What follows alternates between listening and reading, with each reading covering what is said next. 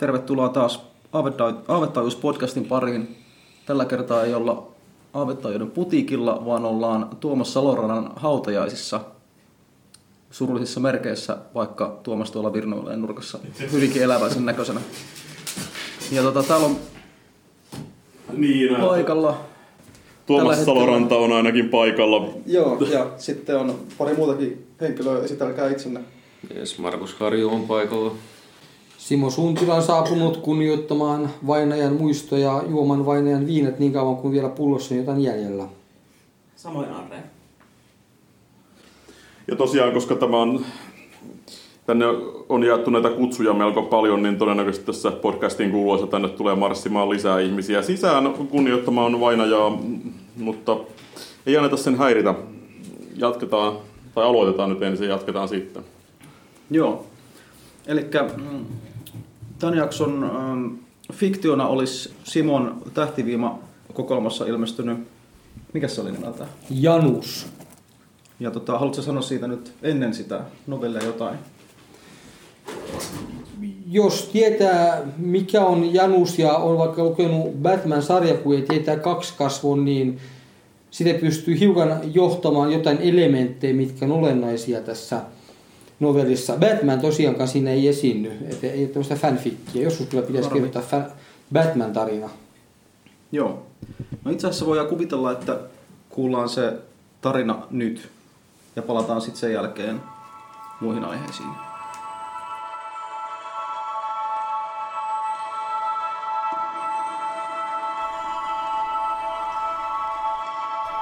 Simo Suntila, Janus. Pimeässä hytissä irtirepeytynyt johto sylki sinistä kipinää. Sihinä täytti tilan, kun varatankeissa oleva ilma suihkusi sisään. Nanokoneet olivat juuri sulkeneet ulkoseinän pienen reijän. Valot välkehtivät muutaman kerran ja syttyivät sitten valaisemaan surullista näkyä. Vianmääritysrutiini raportoi viidestä ongelmasta. Yksi. Keskiö oli vailla painetta. Kaksi. Yhteysantenni ei vastannut. Kolme. Kaikki yhteydet radiota lukuun ottamatta Januksen toisen pään kanssa olivat poikki. Neljä. Ajomoottorit eivät saaneet virtaa. 5. Popov Petrov oli kuollut. Ongelmat yhdestä neljään johtuivat keskiön osuneesta kappaleesta, joka oli läpäissyt Januksen rungon. Meteori oli murskanut antennin täysin, tuhonnut moottorin kontrollipiirit ja katkaissut aluksen kaksi päätä yhdistävän kuitukimpun. Ongelma 5 johtui asuinmoduulin läpäisseestä mikrometeorista, joka oli läpäissyt myös Popov Petrovin. Tietokone määritti korjausten prioriteetin ja komensi nanokoneet liikkeelle. Moottori oli tärkein, sen jälkeen tietoliikennekuidut, antenni ja lopuksi keskiön seinärakenne. Sitten se arvioi protokollan mukaan astronautti Petrovin tilanteen vielä uudelleen. Mikrometeori oli osunut tämän päähän, josta nyt arviolta puolet leijuu painottomassa tilassa erillään vartalosta erikokoisina kappaleina ja pienhiukkasina. Vamman vakavuus ylitti lääketieteellisten nanokoneiden kapasiteetin. Aluksen kunnostaminen oli mahdollista, Petrovin ei. Radio räsähti. Popov, oletko siellä? Vastaa Popov. Täällä Val. Kuuletko sinä Popov? Tietokone suoritti nopean tilanneanalyysin. Miehistöä oli kohdannut 50 prosentin poistuma, mutta kummankin moduulin elojärjestelmä oli nyt vakaa. Korjaustoimenpiteet olivat jo työn alla, eikä niitä voinut nopeuttaa. Planetaarinen apu ei tullut kysymykseen. Maa ja Mars olivat liian kaukana, ja matka-aika vyön lähimmästä tukikohdasta oli vähintään kaksi vuorokautta. Ainoa asia, jonka hyväksi oli mahdollista tehdä mitään, oli miehistön elossa oleva jäsen, Valence Franks. Tietokone yritti laskea katastrofitilanteen aiheuttaman paineen ja työtoverin kuoleman psykologista impaktia, mutta parametreissa oli liikaa heittoa. Kunnollisen toimintasuunnitelman laatimiseen tarvittiin lisää dataa, mutta ilman sitäkin oli selvää, että stressitason hallinta oli tarpeen. Sitä varten Popov Petrovin kuolema oli toistaiseksi salattava ja Valens Franks ohjattava keskittymistä vaativiin aktiviteetteihin. Olen täällä, Valens. Oletko sinä kunnossa? Äänen syntetisointi ei ollut mikään ongelma, mutta vaati mittavia laskutoimituksia saada äänensävyt vastaamaan simuloitua tilannetta. Viestin tuli samalla sekä tarjota tukea että ilmaista empaattista huolta. Kunnossa, mutta pirun hermona. Jokin pikkukivi lensi hytin läpi ja ehdin jo pelästyä kuoliaksi, että nyt se on menoa. Tietokone laskelmoi. Ei ollut edullista kertoa epätotta sellaisista seikoista, jotka saattaisivat käydä ilmi myöhemmin. Lisäksi asian paljastaminen ei pahentaisi tilannetta. Tännekin osui, se myönsi. Nanokoneet paikkasivat repeytymän ennen kuin ilmanpaine ehti laskea liiaksi. Valens Franksin nauru oli helpottunut. Sittenhän meillä kävi kummallakin pirunmoinen tuuri, Popov. Kun päästään takaisin pinnalle, minä vainaan parin suunnittelijaplantun niskat nurin. Suojathan ovat ohuempaa tekoa kuin vaimosi läpinäkyvä yöpuku. Väkivaltaiset tendenssit oli saatava kanavoitua rakentamaan toimintaan välittömästi. Voisitko ajaa modullisi tietokoneen diagnostiikan? Yhteydet täältä sinne ovat vielä poikki. Hemmetti Popov, mikä sinua vaivaa? Äyskäisi Franks. Minähän, siis tarkoitan vaimosi. Ääni haipui. Tietokone tajusi tehneensä virheen. Normaalissa sosiaalisessa kontekstissa Valens Franksin ei ollut mahdollista visuaalisesti havaita Popov Petrovin vaimoa säädyttömäksi luokiteltavassa asussa. Lisäksi pikainen laskenta varsin kattavien henkilöstötiedostojen perusteella paljasti, että Valens Franksin valmiudet suorittaa aviorikos työtoverinsa puolison kanssa olivat tähtitieteellisen pienet. Sovitaan niin, että minä pyydän vaimoani vääntämään parit niskat, vaikka yöpuvussa, mutta ajan nyt kuitenkin se diagnostiikka, jos saataisin tämä jolla kuntoon. Huumorin käyttö vaati suuria laskentatehoja. Huumori kumpusi paitsi kulttuurin viitekehyksestä, myös yhteisistä kokemuksista, eli aiemmista tilanteista, joissa oli käytetty huumoria. Niiden kohdalla tietokannoista ei ollut hyötyä. Jos tietokone olisi osannut harmitella, se olisi kironnut monta vuotta vanhoja prosessoriytimiään. Nyt se teki vain logimerkinnän päivitystarpeesta. Sillä aikaa, kun Valens Franks tarkisteli oman tietokoneensa toimintaa, nanokoneet ryhtyivät siivoamaan Popov Petrovista aiheutunutta suljetun tilan ympäristöongelmaa. Miljoonat pienet molekyylikimput hajottivat hytin pinnoille tiivistyvää orgaanista filmiä. Se työ ei loppuisi ennen kuin Popov Petrov lakkaisi vuotamasta kudosnesteitä ilmakehään. Tietokone päätti laskea lämpötilaa jäätymispisteen alapuolelle. Kului lähes neljä tuntia ennen kuin radio rasahti jälleen – Val täällä. Oletko hereillä, Popov? Mikrosekunnin ajan tietokone käsitteli kysymystä. Olisiko Popov Petrov voinut nukkua tällaisessa tilanteessa? Ei tässä levätä ehdi, Val. Olen tarkistanut oman tietojärjestelmäni eheyden. No hyvä. Minä kun pelkäsin, että olisit juonut pääsitäyteen vodkaa. Jälleen oikea vastausta oli turha etsiä suoraan tietokantoja takomalla. Oli ehdottomasti ohjesäännön vastaista tuoda alukselle alkoholijuomia, mutta aina jäi salakuljetuksen mahdollisuus. Olennainen kysymys kuului, tiesikö Valens Franks varmasti Petrovin tuoneen kiellettyjä aineita alukseen. Koska sen päätteleminen aukottomasti oli nykytietojen valossa mahdotonta, oli tarpeen ohittaa aihe myöntämättä tai kieltämättä mitään. Vasta kun tämä on ohi, olemme kumpikin ansainneet kunnon ryypyn. Oliko siellä päässä kaikki kunnossa? Kaikki pelaa, paitsi yhteydet sinne ja linkki ulos. Kai ne pian tulevat katsomaan, mikä täällä on pikana. Vihdoinkin helppo kysymys. Clover-asema vyöllä on lähin tukikohta. Protokollan mukaan toimien pelastusaluksen pitäisi ehtiä tänne varsin pian. Oletko sinä syönyt? Mitä? Kysyn, että... Popov, oletko sinä hemmetti äitini? Vastaus oli niin ilmiselvä, että kysymys itse vaikutti jo epäilyttävältä. Kyse ei voinut olla sukulaissuhteesta.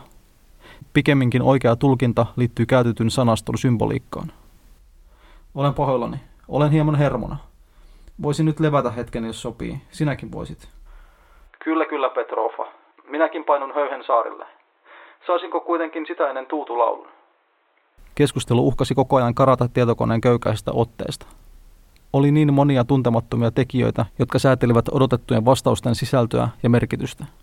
Keskustelu oli katkaistava ennen kuin tapahtuisi liian suuri virhe. Levollista lepoa, Valens. Levollista. Sitä samaa sinullekin, Popov. Taidat tosiaan tarvita sitä. Tietokoneen laskentataulut oli vallannut paljon suurempi ongelma kuin Valens Franksin mielenterveys. Moottorin korjaus eteni hitaammin kuin se oli arvioinut, eikä tarkasta aikataulusta ollut tietoa. Kunnes moottorit olivat taas joko sen tai toisen moduulin tietokoneen hallinnassa, aluksen liike jatkuisi vakionopeudella täsmällistä rataa pitkin. Ongelman muodosti se, mitä tuolla radalla oli. Asteroidikenttä oli varsin laaja ja sisälsi materiaa harvakseltaan, joten törmäyksen todennäköisyys oli pieni. Todennäköisyys kasvoi, jos laskettu kurssi vei suhteellisen tiheään parveen, kuten nyt. Koko ajan tarkentuvat laskut osoittivat selvästi, että Janus tulisi törmäämään parveen. Asia oli toistaiseksi salattava Valens Franksilta, jos tämä ei jo tiennyt sitä. Jestas Popov, vieläkö sinä nukut? Tietokone oli välttänyt yhteydenottoa odottaen, että Valens Franks heräisi itse ja avaisi kanavan. Havahduin juuri valvetilaan Val. Näetkö esteettisiä unia? Mitä unia? Mikä, mikä ihme sinua vaivaa? Oletko varma, että et lyönyt päätäsi? Hetkeksi Franksin sanavalinta luokittui hälyttäväksi. Oliko Valens Franks päässyt selville toverinsa kohtalosta? Ei kuitenkaan ollut todennäköistä, että Franks olisi puhunut tuohon tapaan ja tuolla sävyllä, jos olisi ollut tietoinen Popovin kohtalosta. Franksin purkaus johtui tietokoneen sanavalinnoista. Laskentakapasiteetin rajallisuus tuli vastaan. Rata-analyysi syrjäytti lauseanalyysin. Silti kommunikaatioon olisi allokoitava resursseja, muuten Franks päättelisi totuuden. Voin hyvin. Olen vain vähän tokkurassa. Voitko sinä? Vaikutat jotenkin takakireältä. Henkilöstödatan mukaan Franksin reaktio stressiin saattoi johtaa provokatiiviseen toimintaan, mutta toinen vaihtoehto oli vetäytyminen interaktiosta. Ehkä vihjaaminen vaihtoehtoisesta lähestymistavasta saisi Franksin uudelleen arvioimaan käytöstään. Kontaktin minimoiminen minimoisi myös riskin paljastua. Et oikein vaikuta omalta itseltäsi. Hetken oli hiljaista. Franks rykäisi kurkkuaan. Se on tämä epävarmuus. Milloin kohtaamme korjausaluksen ja sitä rataa? Olen pahoillani. Taidan mennä polkemaan kuntopyörää. Polkaise sinäkin pari kierrosta hytin ympäri ja lokita tuloksesi. Pysyy komentokeskus hyvällä tuulella. Tietokone ei vastannut, vaan odotti sekunnin kaksi. Radioyhteys katkesi. Tilanne oli hyvä. Monitahoinen paljastumista edistävä keskustelutyyli oli aiempaa epätodennäköisempi. Asiantilaa oli vain pidettävä yllä, kunnes pelastusalus kohtaisi Januksen. Tai Janus kohtaisi asteroidiparven. Jos tietokone olisi pystynyt, se olisi sekä hermoillut että katunut. Moottorin ohjausyksikkö ei ollut tullut kuntoon. Nanokoneet eivät tehneet väliaikaraportteja ja korjaustoimenpiteen kesto ei ollut arvioitavissa. Lisäksi tietokone oli onnettomuuden jälkeen ohjannut osan korjausmolekyyleistä yhteyskaapelin kimppuun. Nyt tuo päätös paljastui suboptimaaliseksi. Tietokone tuli siihen tulokseen, että törmäysmahdollisuudesta oli puhuttava Valens Franksin kanssa. Oli tiettyjä konsepteja, joita tietokoneen ohjelmointi ei kyennyt käsittelemään luotettavasti. Moraali, etiikka, kauneus, intohimo, uskonnollinen kokemus. Profiilin mukaan Valens Franks oli syvästi uskonnollinen henkilö. Tietokone arveli, että Valens Franks saattaisi juuri nyt haluta rukoilla Jumalaansa tai muilla keinoin saattaa sielunsa tasapainoon. Se avasi linjan. Valens, minulla on huonoja uutisia. Ai, loppuiko sinultakin vessapaperi? Vessapaperi, ei käytössä. Vesisuihku ja ilmakuivaus. Huumoria, huumoria. Vakavasti puhuen meillä on ongelma. Moottori ei ole vieläkään tietokoneen hallinnassa. Älä huoli, eivät ne asteroidit mihinkään katoa. Se tässä onkin ongelmana. Jos mikään ei muutu, lennämme suoraan asteroidiparveen. Olisi todella huonoa tuuria saada toinen osuma saman matkan aikana. Ne murikathan ovat kaukana toisistaan. Kurssimme on muuttunut. Tämä parvi on tiheä, miljardeittain pienhiukkasia. Ilman apuraketteja leikkaamme parven vääjäämättä viistosti, emme suoraan. Ymmärrätkö? Ei tusuojista ei ole hyötyä. Juuri niin. Pienihiukkaspommitus on niin voimakas, että ihmisruumis repeytyy riekaleiksi. Jos tahdot kommunikoida jumalallisen tahon kanssa, nyt on sen aika. Helvetti, kuinka kauan törmäykseen on? Kymmenen minuuttia val. Kymmenen minuuttia. Olen pahoillani. Hetken aikaa oli hiljaista. Franks ei sanonut mitään. Tietokone katsoi tarpeelliseksi tehdä aloitteen. Analyysin mukaan Valens Franks käsitteli nyt omaa kuolevaisuuttaan uskontokonstruktion kautta. Sinähän olet harras mies, Valens. Haluaisitko kertoa, mitä luulet tapahtuvan kuoleman jälkeen? Radiosta ei kuulunut mitään pitkään aikaan. Lopulta Franksin ääni kantautui kylmään moduliin. Olit kesälomalla käymässä Firenzessä, Popov. Mistä nautit eniten? Tietokannasta ei löytynyt muuta tietoa kuin matkan ajankohta. Ilman yhteyttä maan verkkoon edes säätietoja ei ollut saatavilla. Tietokoneen oli mahdotonta arvata, mistä Popov Petrov olisi nauttinut eniten. Sen piti vaihtaa keskustelun aihetta, pidettävä Valens Franks niin tyynenä kuin se olosuhteisiin nähden oli mahdollista. Olet varmaan mielestäsi elänyt hyvän elämän, Val. Kerro minulle jostain hyvästä teostasi. Perkele Popov, et vastaa kysymyksiini. Sinun ei pitäisi kiroilla, Val. Etkä sinäkään vastaa minun kysymyksiini. Miksi et? Taas tauko. Minä en osaa, Popov. Miksi et osaa? Franksin huokaus kaikuu radiosta. Minun täytyy tunnustaa sinulla jotain, Popov. Moottorikonsolin valot välkehtivät. Tietokone kytki sivuraketin maksimipoltolle. Koko runko tärisi rasituksesta, kun Janus muutti kurssia viime hetkellä. Mitä sinä haluat tunnustaa, Valens? Toinenkin korjausoperaatio valmistui. Nanitit saivat modulit yhdistävän kaapelikimpun eheäksi. Ensimmäistä kertaa onnettomuuden jälkeen Januksen kaksi tietokonetta saattoivat kommunikoida keskenään. Ilman radiota.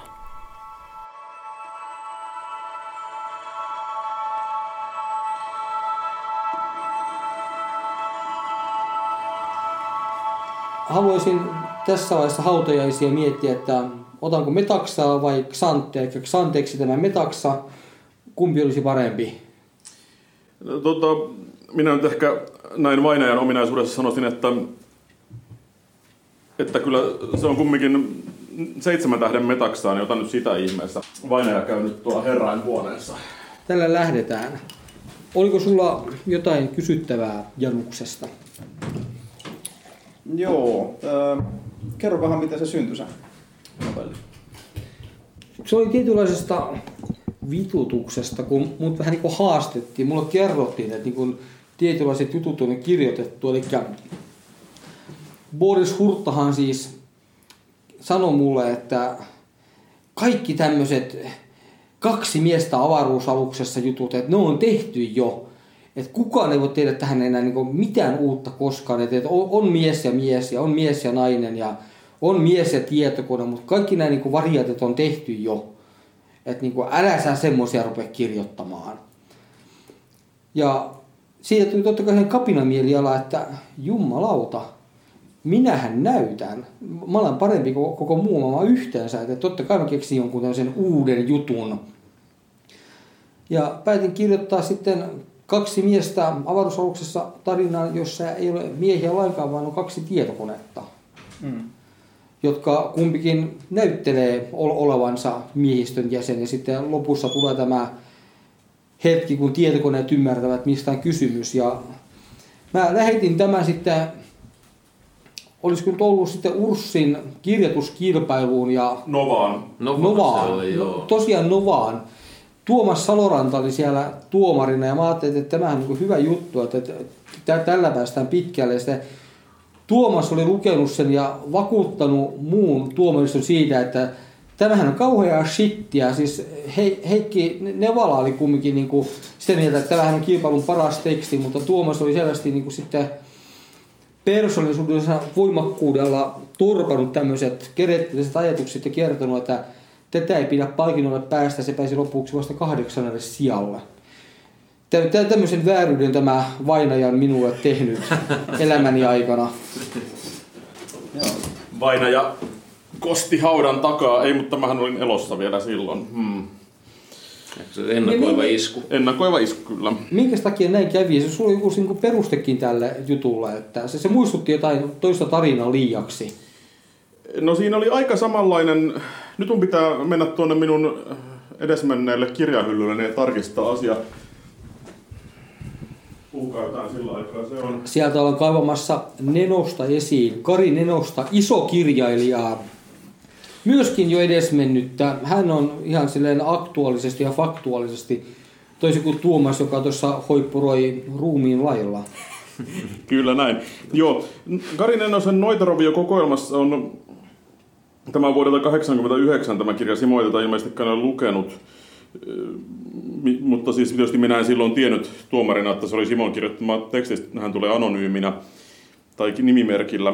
Täällä on tämmöinen novella kuin Maailmankaikkeuden suurin yksinäinen. Siinä on vähän samantyyppinen idea. Tosin nyt kun me tästä alustavasti keskusteltiin, ja minä tässä referoin sen idean, en nyt spoilaa tässä podcastin kuuntelijoille, jos joku haluaa lukea tämän, onko se nyt 30 vuotta vanha kirjan, eikä ole vielä lukenut, niin ei spoilata, mutta tajusin, että eihän se nyt oikeastaan edes ole, ole sama twisti tässä näin. Vähän sinne päin, mutta ei oikeastaan. Että en minä tiedä, mikä minua vaivasi. Mulla oli varmaan joku, oli varmaan krapulassa silloin. Tavallaan se on aika, aika klassinen tarina sille, että, tota, että siis tämmöinen rakenne, että tulee niinku tällaiset vanha koulukunnan skifi ja tavallaan, että Suomen henkiset jutut mieleen, missä on just nimenomaan koko homma rakentuu sillä, että siinä on, tulee lopussa käänne. Joo, se on se tapa, millä mä tykkään kirjoittaa. Että suurin osa mun raapaleista perustuu siihen, että viimeisessä kappaleessa on joku loppukäänne, mikä on totta kai yhdessä tarinassa aina silleen hyvä vahvuus, mutta sitten kun niitä on kokoelmallinen, niin siinä saattaa tarkkaavainen lukija huomata, että nämähän kaikki toistaa samaa kaavaa. Niin, siinä rupeaa odottelemaan. Joo, itse olen huomannut, lukenut noita vanhoja shokkisarjakuvia, mikä myös perustuu siihen loppukäänteeseen. Niin enimmäkseen siinä tulee niinku vaan mietitty, että mikähän se käänne nyt tässä tulee olemaan. Se vähän jotenkin pilaa sitä. Jännittävin käänne, jännittävin käänne on, kun käännettä ei olekaan. Mm.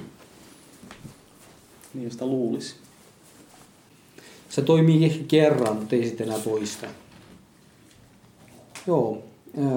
Tämä Janus oli siis kokoelmassa Tähtiviima, joka on siis mun ihan oma novellikokoelma, eikä, eikä mikään antologia, tai siitä harvinainen juttu. Mä olen huomattavasti useammassa antologiossa, kun mulla on omia tekstejä tai omia teoksia siis.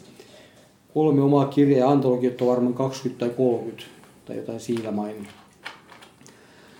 Siinä Tähtiviimassa on toinenkin novelli, mikä on ollut jollain tavalla hiukan tapetilla. Tämä on Steelen ruukki niminen aika pitkä novelli. Se kertoo siitä, kun ollaan asteroidikaivuksessa ja ihminen on se kaikkein halvin resurssi ja ihmisiä voidaan aina rajata maapallolta lisää sinne, kun vanhat työnnetään avaruuteen, avaruuden tyhjien kuolemaan. Ja Boris Hurttahan tästä sitten aikoinaan mua valtavasti torui. Muut tarinat oli kai niin parempi, mutta tämä sai kovasti pyyhkeitä, että naivistinen näkemys ja suur, suurin into on niin kuin Simolla päästä Steelen ruukkiin. Siis Boris teki sen niin kuin ihan niin kuin pilkka vihon nimeltä Whoops, mikä kulminoituu sitten Simo vupsahtaa Steelen ruukkiin ja päätyy siellä orjatyöhön. Ja Boris on antanut mulle tästä satikutia nyt kahden vuoden ajan ainakin. Ja kuitenkin kävi niin, että Boris oli sitä mieltä, että tämä Patruna Steele, tämä niin kuin vähän pahis tässä tarinassa, että se on kyllä niin kuin ihan loistava konna ja se ei saa jäädä yhteen tarinaan. Ja viime kesän usvolehdellä Boris yritti vähän usuttamaan, että mä voisin kirjoittaa lisää tästä pahiksesta Patrona Steelestä. Ja muuten ehkä olisinkin voinut, mutta mulla oli lupaus tehdä yksi kirja valmiiksi. Tämä kirja tulee kirjan luo ja edes mennyt kustantajani herra Saloranta roikku vähän niskassa silleen, niin kuin, että kir- kirja piti olla valmis, valmis kaksi viikkoa sitten tai kuukausi sitten ja, ja mulla oli vain niin puolet tavarasta toimitettu ja loput tuli täysin kirjoittamatta. Sitten siinä kohtaa mä heräsin, että pitäisi kirjoittaa niin näitäkin juttuja. Ja sitten jäi teille kirjoittamatta, kun mä tein omaa kirjaani. Mutta Hurtte ei jäänyt sitä laakerille lepäämään lainkaan, vaan kirjoitti yhden kokonaisen vihkosen, missä on Paduna Steele ja sitten siellä olla edelleenkin Stellen ruukissa ja mun novellien jälkimainingeissa, miten tilanne on muuttunut, on tullut uusia rahoitteja, uusia sääntöjä. Ja sitten tämmöinen onneton laiskottelija ja hunsvontti päätyy tänne asteroidille kuuluisan laulajavaimonsa seuralaisena. Ja vaimo siellä esiintyy ja he heittää keikkaa ja sitten vaimo lähtee kotiin, mutta käy ilmi, että tälle miehelle ei ollutkaan sovittu mitään kulukorvauksia. Ja hän on aiheuttanut ihan valtavat kulungit niin matkoillaan ja ryyppäämisellä ja muulla. Ja sitten joutui jäämään sinne kapakka- ja laulajaksi loppujen lopuksi niin kuin ajasta ikuisuuteen. Ja siinä Pattuna Steelestä on tehty todella häijy ja älykäs hahmo. moniulotteisempi kuin mitä se on mun tarinassa, mikä on silleen niin kuin aina Joku tulee. hivelee itsetuntoa, kun on otettu tämmöinen niin oma hahmo ja kehitetty eteenpäin. Ja nyt Hurtta on tehnyt jo toisen tarinan valmiiksi ja kolmas on tulossa ja en tiedä niin kuin montako sieltä tulee, onko kokonainen sarja Pattuna Steelen seikkailusta ja sen uusista edesottamuksista ja inhottavuuksista, mi- miten se sitten kylvää tuhoa ja kuolemaa ja ahneutta kaikkialle ympärillä, vaikka koko muu finanssimaailma yrittää käydä sen kimppuun, niin Steel ei hätkähdä. Onko Hurtajutuissa sitten jotenkin inhimillisempi lähtökohta nä- näihin tota, työntekijöihin? Ainoastaan sillä tavalla, että rahoittajat on vähän painostanut Steelen hyväksymään tiettyjä sääntöjä, mutta Steele ym- ymmärtää säännöt ja sääntöpeli ja miten niitä kierretään, niin se koko homma oikeastaan romahtaa ja Steele jatkaa eteenpäin. Se, on tyyppi, joka voidaan lyödä kanveesi, mutta se ei koskaan luovuta. Se hankkii aina uuden rahoituksen, keksii aina uuden jutun, miten riistetään vielä lisää fyrkkaa kaikilta, jotka on riittävän tyhmiä ja heikkoja. Patrunas Steele on kapitalismin ruumiillistuma. Se on vähän se, mitä mä ajattelinkin, mutta mä myönnän, että mulla on ehkä hiukan tämmöinen yksinkertainen kuva siinä. Ja hurttaa semmoisia niin monia tasoja lisää, mikä tekee sitä paljon kiehtovamman hahmon. Nyt voikin sanoa, että mä voisin kirjoittaa johonkin kohta uuden tarinan. Ehkä jopa se, että bibliofiili menee Steelen ruukkiin ja aikoo varastaa Patrunas Steelen kirjakokoelma, koska totta kai hän vanhan liiton miehenä Hänellä ei ole mitään sähkökirjoja. Hänen kirjansa ovat vanhoja, nahkakantisia ja uusin on 1700-luvulta. Kyllä. Ja ne on kallilla rahdattu sinne. Ehdottomasti ma- maksanut valtavia omaisuuksia ja hankki sen jälkeen rahdata sinne. Ja Mm. niitähän sitten lukee siellä kylvyssä ja kastelee ja terveilee ja sitten hovimestari apulais Jamesin, korjan Jamesin, se kuuluu lausua James. James sitten hankkii aina uusia kappaleita jostain kansalliskirjastoista, varastaa ja väärentää ja huijaa ja petkuttaa. Kansimateriaali ihan rukki täynnä. Se on totta, se on totta.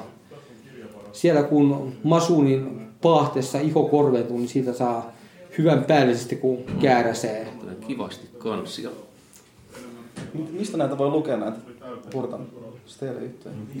Tällä hetkellä ei oikeastaan vielä mistään, että ensimmäisestä tarinasta on tehty pieni vihkopainos ja voi olla, että tulee laajempikin painos jossain kohtaa, mutta voi myös olla, että Hurta tulee tarjoamaan näitä tekstejä edesmenneen kustantaja Salorannan kustantamoon kuorias kirjoihin kokoelmana. Tätä, tätä me kaikki toivomme, että, että ehkä joku ottaa tämän lantakuorias kirjat haltuunsa ja rupeaa pyörittämään Tai sitten minä pyöritän sitä haudan takaa. No tässä vaiheessa muuten Underground-toimintaa. täytyy sanoa, että nyt Vainaja sai tuollaisen hienon... niin, tuo oli muuten hyvin sanottu. Vainaja sai lahjaksi täm, tuolta kirjailija Laura Luotolalta tämmöisen hienon kristalli Uh, kuohuviinipullon. Tässä sitä kelpaa olla kuollut tämmöisen kanssa. Minä vien tämän kyllä varmaan vielä... täytyy tehdä viimeinen voitelu. kyllä, kyllä. Laita pakastiin ja siellä se jäähtyy nopeammin. Tämä on aika kylmä, tämä on ollut kylmässä, mutta matkan aikana se on voinut pikkusen lämmetä, niin mä hetkeksi vielä tuonne. Niin Simo, sultahan tuli, tuli tosiaan sit, tässä vähän aikaa sitten tämmönen kirja tulee kirjan luo kokoelma. Haluatko sä kertoa tästä jotain? Sehän on täysin oma elämän kerrallinen ja jokainen sana on totta, paitsi ne, missä mä olen joutunut hiukan vääntämään totuutta sen takia, ettei virkavalta pääsisi mun jäljillä turhan helposti. Tässä kirjassa on novelleja, jossa esiintyy hahmo nimeltä bibliofiili. Ja bibliofiili on aina valmis petokseen, ryöstöön, murhaan ja jopa rikokseen kar- kartuttaessaan kokoelmiaan. Ja kuten sanottu, tämä on hyvin omaelämäkerrallinen siinä määrin, että Hurtta totesi tämän luettu, että saatana sun kanssas, sulle kohta uskalla mitään sanoa, sä otat kaikki ne kirjaan. Niin, siellä esiintyy muutama hyvin tutun kuuloisia hahmoja myöskin. Joo, my- myöskin eräs perhana siellä tosiaankin on. Niin se, Olen sellaisen huomaavina niin muutamassa jutussa. mi- mitäs sanottava sulla, Markus, perhana Harju on tähän asiaan? Ei mitään, sehän on suoranainen kunnianosoitus päästä esiintymään bibliofiilitarinoissa, että et nyt ainakaan ehkä ihan kaikkein pahimpia puolia ollut kuitenkaan niihin löytänyt, niin Hahmo on hyvin näköisensä ja Eh, oloisensa. eh, ehkä me ei vielä tunneta riittävän hyvin, että meidän täytyy selvästi käydä vielä useammalla antikkakierroksella ja ryypätä vielä useammin. Ja Ja meidän sillä, pitää käydä ryyppäämässä antikkakierroksilla. joo, ja, ja kuunnella sitten jotain hyviä musiikkia. Mikä se oli tämä Ar- Arch Enemy, Arch Enemy, mikä sä esittelit mulle tässä taannoin? Ah, no gods, no masters. Si- siitä on tullut yksi mun lempparikappaleista. Hienoa. Niin sä, sä oot onnistunut korruptoimaan mun... Mä olen totta kai tiennyt tämän bändin nimen aikaisemmin ja se on ollut silleen niin kuin tuttu juttu ja black metal ankoissa esiintyy, mikä totta kai heti nostaa bändin arvoa, mutta sä sait mut niin kuin näkemään tämän niin kuin pumpun musikaalisen mestarillisuuden. No niin, työni on tehty tältä osalta. Täällä saapui uusia ihmisiä paikalle. Hyvä podcast-väki. Okei, si- siitä lähtee. Kuka sä oot? Olen Liliana Lento ja olen julkaissut kaksi romaania, Dionen tytöt ja salaisuuksia Delopriandissa. No, salaisuuksia Delopriandissa on Dionen tyttöjen itsenäinen jatko-osa. Ja kirjani yhdist, molemmat kirjani yhdistyvät Spefin ja Fantasian ja Ciklisin. Ja nyt on kolmas käsis meneillään, mikä nyt lähti juuri esilukijoille. Onko se jatkoa? Ei, tämä on ihan erillinen tarina, mutta romanttista fantasiaa edelleen. Että Tänä päivänä kirjoja on ihan helvetin hankala saada niin semmoista asiaa kuin kirjakauppa. Kirjakauppaan pääsee jotain keltaista kirjastoa ja sitten niin isojen kustantajien tyrkkyjä, mistä ne on maksanut rahaa. Totta kai tuosta kuinka kymppitonnin arvon suomalainen kirjakauppa, että meidän kirjat siihen etualalle. Ja kaikki muut sitten on taka-alalla tai takahyllyssä tai ei ole tilattu lainkaan. Mistä sun kirjoja saa? parhaiten löytää kustantajan omasta verkkokaupasta. höpsistä parhaiten löytää aavetaajuudelta. Aina kun on Skifi-kirja kateessa, niin ensimmäiseksi aavetaajuudella ja sen jälkeen ne huonommat paikat. Tästä olen samaa mieltä. Tämä mainos ei ollut maksettu. Mutta toivon silti saavan alennusta seuraavasta ostoksesta. Niin. Eiköhän sitä tule katopoiksi. No. Sulla on jotain myöskin tämä meidän edesmenneen kustantajan vihkosia siellä myynnissä. Mm. Mit, mitäs nämä jutut on? Se hämäriä pienpainatteita. Hauska kustantaja, edesmennyt kustantaja ehkä itse jopa esitellä, että millaisia roskakirjallisuuden helmiä sieltä oikeastaan löytyykään. No joo, voinhan minä esitellä Helmistä, en tiedä. Ensinnäkin täällä on, jotkut ehkä muistaa, kun korjauskirjat perustettiin 2013 toukokuussa ja sitten sen vuoden Finconissa kesällä julkaistiin näitä ensimmäisiä kirjoja. Silloin minun jalo ajatukseni oli, että minä julkaisen vain omia kirjojani ja sitten ehkä joskus jonkun kaverin kirjan. Ja no, eihän siinä niin käynyt, mutta silloin 2013 kesällä julkaisin kuitenkin tosiaan kaksi omaa kirjaa, jossa toinen oli tämmöinen avaruusseikkailu, huumorippaläjäys nimeltään Diplomaattinen selkkaus. Joka, nyt se on myyty, myyty loppuun, että ymmärtääkseni Simo Suntilalla tässä on yksi kappale hallussaan, mutta ylimääräinen kappale, jota hän myy sadalla eurolla. Tämä pitää paikkansa. Mun täytyy itse asiassa tässä kohtaa vielä sanoa semmoinen hauska anekdootti, että Makedonialla, täällä tamperelaisella antikvariaatilla, jolla yleensä hinnat on silleen niin kuin hyvin tiedossa ja se ehkä niinku korotettu yli semmoisen vähän niin kuin normaalitason, koska heillä on niin hyvä valikoima. Niin Makedonialla mä näin tätä kirjaa kirjamessujen myynnissä, olisiko jopa ollut seitsemällä eurolla tai ehkä kympiltä jollain tämmöisellä. Hmm. murtosa siitä, niin mitä mä siitä pyydän omasta ylimääräisestä kappaleesta, että sieltä kannattaa käydä hakemassa, koska sen jälkeen ainoa vapaa kappale, mitä sitä on tarjolla, on mulla. Hinta on tosiaankin 100 euroa. Mutta eikö silloin Siinä Simo olisi kannattanut... kannattaa nulla perään vielä. Niin, miksi et ostanut sitä? Mikä Olisi voinut ostaa sen seitsemällä eurolla ja myydä satasella eteenpäin. Niin, Siis, jos olisi mennyt kummatkin sata, se olisi 200. Tämä pitää paikkansa, mutta tästä täytyisi niin löytää niin riittävän hölmö asiakas ja ostaja. Ja semmoista huopotettavaa juttua mä en ole vielä ehtinyt niin löytämään niin yhtäkään. Helsingin kirjamessuilla myit Paavo Väyrysen nimikirjoituksella olevan vihkosesi eräälle henkilölle melko kalliiseen hintaan. Tämä pitää paikkansa. Siis mun oma, mun kirjoittama tarina, missä pilkataan Paavo Väyrystä. Mä käyn hakemassa siihen signeerauksen Väyryseltä itseltään. Ja sen jälkeen mä kauppasin sen, siis semmoisen lehdykän, ni, niitatun läpyskän, mitä 8 vai 16 sivua, mitä se mahtaa olla paksuutta. Mä myin sen neljällä kympillä huutokaupan jälkeen. Ja tämä on paras, niin kuin mitä mun tuotoksista ikinä on missään maksettu. Ja tätä en usko, että koskaan tullaan ylittämään. Mutta silloin jos mä kauppaan tämän kustantaja Salorannan diplomaattisen selkkauksen satasella, niin tämäkin ennätys on rikottu. Joo, minä nyt kustantaja ja kirjailija Saloranta että sanoi lainaa tässä ehkä erästä toista kirjailijaa, jonka kirjaa myytiin suomalaisessa kirjakaupassa 45 euroa, että älä saatana siitä noin paljon maksa, ei se niin hyvä kirja ole. mutta tota, eihän varmaan tuota saatanaa sanonut, se oli minun lisäykseni, koska minä olen niin paha suustani. Joo, mutta palataksemme näihin vihkoihin. Tästä diplomaattisesta selkauksesta alettiin puhua sen takia, että minulla on tämä ensimmäinen vihko on ja, tavallaan jatkuosa tälle. Tämä on vaan, montako sivua tässä nyt on? Se on kymmenkunta sivua, 12. Tämä on Homolordi ulkoavaruudesta nimellä ja tässä tämä Tsarjyn, tämä avaruussoturi, joka tässä ensimmäisessä tarinassa seikkailee kohtaa niinkin eeppisen hahmon kuin valtakunnan johtaja Pekka Siitoimen. Hän joutuu ajassa taaksepäin tai eteenpäin ja päättyy 80-luvun lopun Suomeen, missä Siitoin tovereineen juopottelee ja menee sitten ryppäämään heidän kanssaan. Tämä on, tästä minä olen lukenut tämän kerran ääneen, tätä ei tässä lähetyksessä toivottavasti lueta, mutta lukenut tämän ääneen yleisölle ja Simo Suntila totesi, että tästä kyllä varmasti joku pahastuu. ja uskonko se näin. Sen takia tämä ei ole mikään milloin tästä virallista julkaisua, mutta tämmöisenä vihkoina tämä on olemassa, että joka tähän jossain törmää, niin en nyt suoranaisesti suosittele sitä hankkimaan, mutta niin kuin rohkeille, rohkeat voivat halutessaan kokeilla onnea. Sitten täällä on tämmöinen toinen Tämä on oikeastaan näytelmäkäsikirjoitus. Tämä syntyi siitä, kun minä että ryyppäsin, join viinaa ja pelasin vanhaa tietokoneen roolipeliä, Might Magicia, ja sitten mä että, tein sitä live-raporttia Facebookiin. En oikeastaan itse pelistä, vaan mä niin keksin samalla, että mitä ne pelihahmot voisi jutella keskenään siinä peli. Se on 90-luvun alun peli, siinä ne pelihahmot oikeasti mitään puhu, mutta niin kuin mä loin niille persoonat, että mitä ne juttelee. Ja tää on ihan rivoa touhu, tässä on kaikkea mahdollista seksismiä ja homofobiaa ja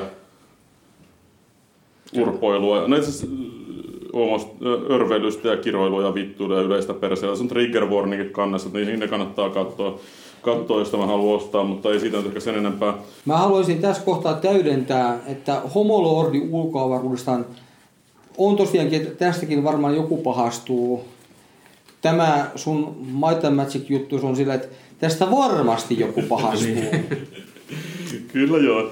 No, sitten tota, sit on näitä tällaisia, nämä kaksi viimeistä vihkoa oikeastaan, no, nämä on sitten tämmöisiä runokokoelmia. Minähän kirjoitin 2016 kirjamessukaudella ja vähän sen jälkimainingissa runokokoelman. Siinä on yli sata sivua, sitä mä en ole koskaan julkaissut, enkä painanutkaan kirjaksi, mutta mä olen sitä pari vihkoa irrottanut. Tämä on tämmöistä kännistä äijärunoutta, mä itse kännissä kirjoittukin suurin osa. Se on vähän editoitu selvinpäin pahimpia typoja pois.